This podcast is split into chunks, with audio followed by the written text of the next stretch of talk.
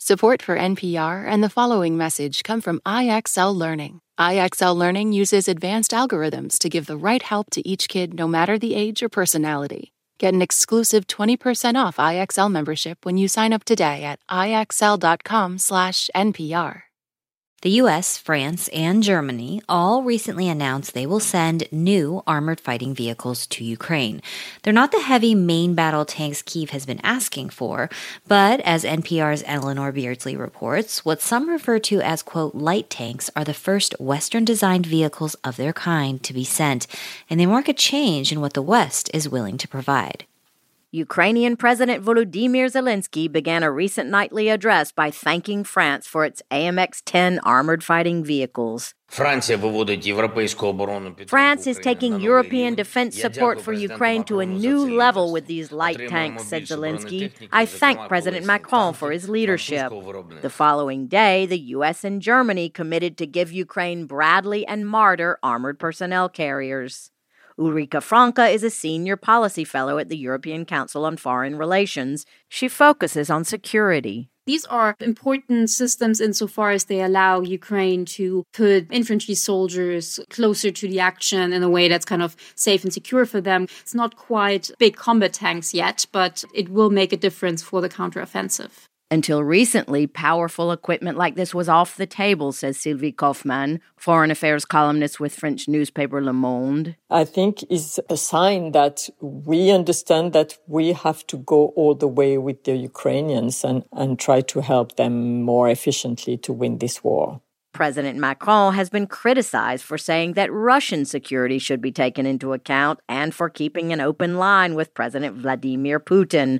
But in his New Year's Eve address, Macron left no doubt that France will support Ukrainians until the end. Votre combat pour la défense de votre nation est héroïque. Your fight is heroic and you inspire us, he said. France will be by your side until victory. Jusqu'à la victoire. For Germany, there's been a psychological barrier to going too far to help Ukraine because of its own past. In World War II, the Nazis invaded the Soviet Union, killing millions of soldiers and civilians.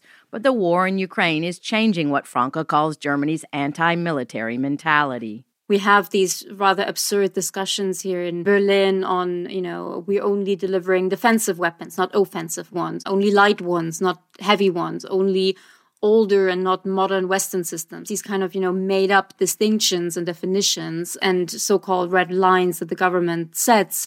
All three countries' armored fighting vehicles were designed during the Cold War to defeat Soviet defensive positions and hold ground.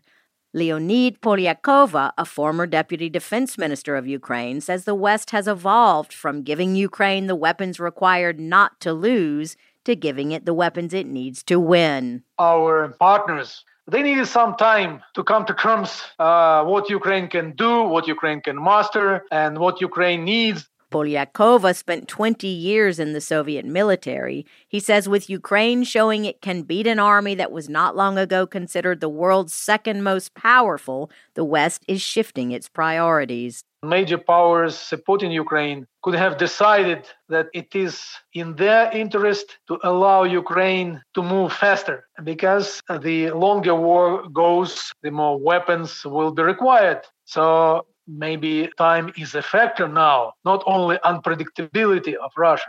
Analysts say the decision to send armored fighting vehicles could hasten the sending of heavier main battle tanks needed to break through fortified Russian defenses and artillery, Delivering them is something Ukraine's Western allies are already discussing. Eleanor, just one question before you go. What are those discussions now? Well, you know what, Leila? This week, Poland said it wants to give the Leopard 2 main battle tank to Ukraine, but they're German design, so Poland would need Germany's permission. But that could be coming because yesterday Germany's vice chancellor said Germany should not stand in the way of other countries taking decisions to support Ukraine. Analysts say Britain is also heavily considering sending its Challenger 2 tanks and the U.S. is said to be pushing Germany and Britain to approve and send these tanks to Ukraine as soon as possible. A decision on that could be announced as early as next week in a meeting of the contact group, which are Ukraine's allies. In the meantime, yesterday, France's defense minister said his country's armored fighting vehicles will be on the ground within two months, perhaps around the time of expected spring counteroffensives. So, Ukraine's foreign minister said that sending these armored vehicles had broken a taboo on providing key weapons to Ukraine, and he might be right. NPR's Eleanor Beardsley, thanks for your reporting. Thank you. This message comes from NPR sponsor Vuori, a new perspective on performance apparel. Clothing designed with premium fabrics, built to move in, styled for life. For 20% off your first purchase, go to vuori.com slash NPR. Support for NPR and the following message come from IXL Online. Is your child asking questions on their homework you don't feel equipped to answer? IXL Learning uses advanced algorithms to give the right help to each kid, no matter the age or personality. One subscription gets you everything. One site for all the kids in your home, pre K to 12th grade. Make an impact on your child's learning. Get IXL now. And NPR listeners can get an exclusive 20% off IXL membership when they sign up today at IXL.com/NPR. Last year, over 20,000 people joined the Body Electric study to change their sedentary, screen filled lives. And guess what? We saw amazing effects. Now you can try NPR's Body Electric Challenge yourself. Listen to updated and new episodes wherever you get your podcasts.